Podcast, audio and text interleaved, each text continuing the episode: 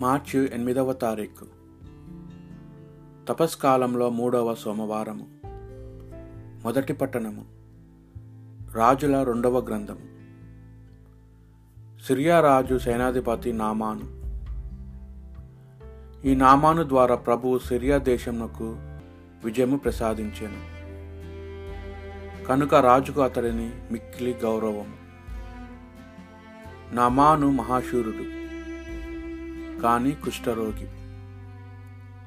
ఒకమారు సిరియన్లు Israel దేశం మీద దాడి చేసి వారి బాలికను నొకతిని చెరగొనిరి.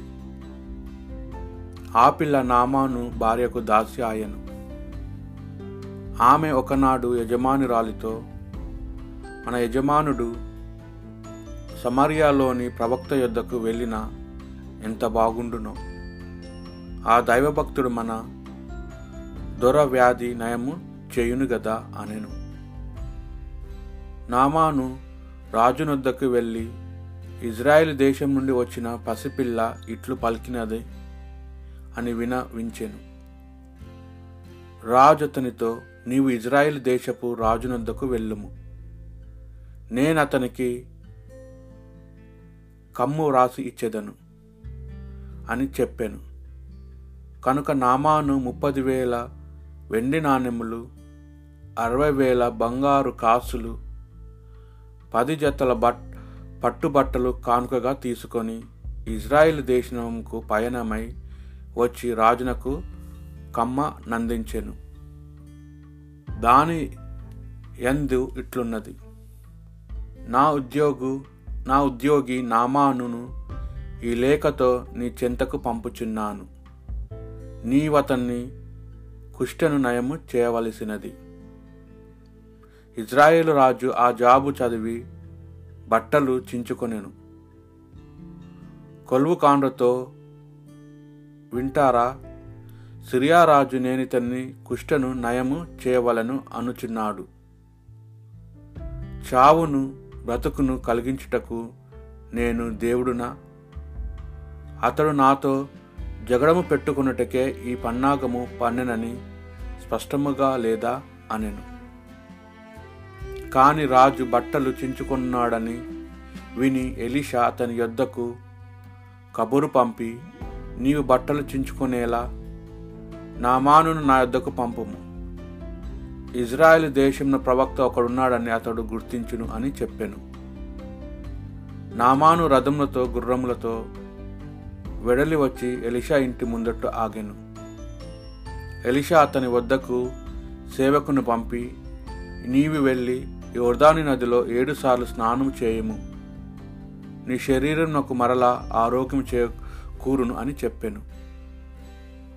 కానీ ఆ మాటలు విని నామాను ఉగ్రుడాయను. అతడు ప్రవక్త వెలుపలకి వచ్చి నా యొదట నిలుచుండి తన దేవుని ప్రార్థించి కుష్ఠ సోకిన భాగముపై చేయి త్రిప్పి నా వ్యాధి నయము చేయును కొంటిని. దమస్కులందలి అబానా ఫర్ఫరు నదులు ఈ ఇజ్రాయిల్ నది కంటే మేలైనవి కావా? నేనా నదులలో స్నానం చేసి ఆరోగ్యం పొందనేలా? అనుచు అచ్చటి నుండి వెడలి పోజూచెను. అప్పుడు సేవకులు అతనికి అడ్డుపడి అయ్యా ప్రవక్త ప్రవక్త నిన్ను ఏదైనా కష్టమైన కార్యం చేయమని ఆజ్ఞాపించిన ఎడల నీవు తప్పక చేసి ఉండేది వాడివే కదా. ఇప్పుడు అతడు చెప్పినట్లు నదిలో స్నానం చేసి శుద్ధి పొందుట సులభము కదా అనిరి. ఆ మాటలు ఆలించి నామాను యోర్ధాను నదికి వెళ్ళాను. ప్రవక్త ఆదేశించినట్లే నదిలో ఏడుసార్లు మునిగి స్నానము చేశాను వెంటనే అతని శరీరము శుద్ధి పొంది చిన్న బిడ్డ దేహము వలె నాయను. అంతటా నామాను తన పరిజనముతో ఎలిషా చెంతకు వచ్చి అయ్యా ఈ భూమి మీద ఇజ్రాయేల్ దేవుడు తప్ప మరొక దేవుడు లేడని నాకిప్పుడు స్పష్టమైనది. నేను నీకొక కానుకను సమర్పించు గోరెదను చిత్తగింపుము అనెను. ఇది ప్రభువు వాక్కు. సజీవుడైన దేవుడు నీ కొరకు నా ఆత్మ ఆరాటపడుచున్నది. నీ దివ్యముఖంను నేనెప్పుడు దర్శించును అని తప్పించుచున్నది దివారాత్రంలో నా కన్నీళ్ళే నాకు ఆహారమైనవి. నీ దేవుడెక్కడా అని నిరంతరము జనులు నన్ను అడుగుచున్నారు. నీ వెలుగును నీ సత్యమును ఇచ్చటికి పంపుము. అవి నాకు దారి చూపుచు నీ పరిశుద్ధ పర్వతమునకు నీ నివాస స్థలమైన దేవాలయమునకు నన్ను తోడుకొని పోవునుగాక. అప్పుడే దేవా నేను నీ బలిపీఠము వద్ద వద్దును నాకు పరమానందము ఒసుగువాడువు నీవే. ఓ దేవా ఓ దేవా నేను తంత్రవాదం మీటుచు నీ చెంతకు వచ్చేదను. పునీత లూకావారి సువార్త ఏ ప్రవక్తయు తన స్వదేశమున గౌరవింపబడనని మీతో నిశ్చయముగా పలుకుచున్నాను. వాస్తవముగా ఏలియ కాలము నా మూడు సంవత్సరములు ఆరు మాసములు అనావృష్టి వలన దేశమంతటా గొప్ప కరువు వ్యాపించినది.